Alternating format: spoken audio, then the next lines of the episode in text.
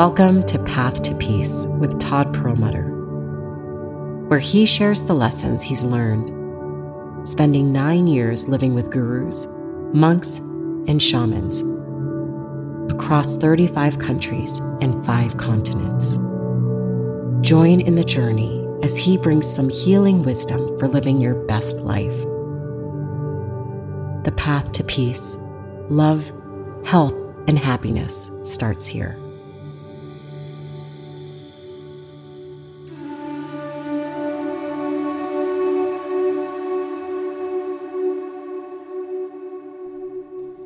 Hello, and welcome to Path to Peace with Todd Perelmuter. I'm your host, Todd Perelmuter.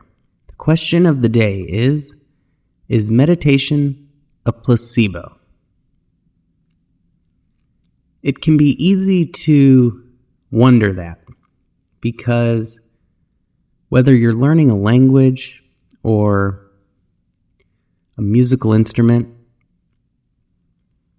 progress is slow and we can really be wondering if we're making any progress at all. Whether it's, you know, even dancing or making art, it can be a long time that passes and we think to ourselves, have we gotten any better? And then just a few days later, we might realize, wow, I just did something I never thought I'd be able to do. And meditation is a lot like that. We spend most of our lives constantly thinking, constantly distracted by entertainment or social media or food and hanging out with friends and just always doing things that keep our mind racing and stimulated. And we lose our ability to be at peace with stillness and quiet. And so when we first start meditating, we're not just learning a new thing, we're also unlearning sometimes decades of habitual thinking and behavior.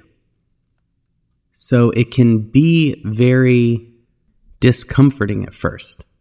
It's a very unusual thing to practice being present, to practice being at peace and finding that inner peace and inner joy, which we've been searching for outside of us our entire lives.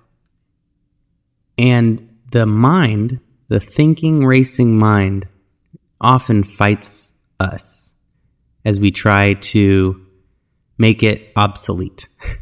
and so it'll say things like, This isn't doing anything. You should just quit. Why are we putting ourselves to this? Just check your phone. and this question of is, is, meditation a placebo comes from that thinking, racing mind. But in reality, what you are doing every single day you meditate is you are training your mind to be more present, more focused, more aware, and more peaceful. Like training at the gym can take years before we reach our ideal physical fitness level. And, and it can take a long time before we even see results. Training the mind can also take a little while before we can look back and say, wow, my whole life has changed. I am so much happier. Because when you realize that true happiness comes from within, that there is deep peace and joy residing there, then everything else that brings joy into your life becomes way more joyful, way more fun, because you're not attached to the experience. You're not dependent on the experience. You simply can enjoy all of the varieties of experiences in your life. Meditation is not at all sitting down and doing nothing. You are focusing on your breath or a mantra or your body. And so you are practicing focus. As you block out all the external distractions and raise your awareness of your thoughts, breath, mantra, or body. You are practicing raising your awareness. The more you can sit still with no distractions, no entertainment, no phones, and just be, you are practicing and developing patience.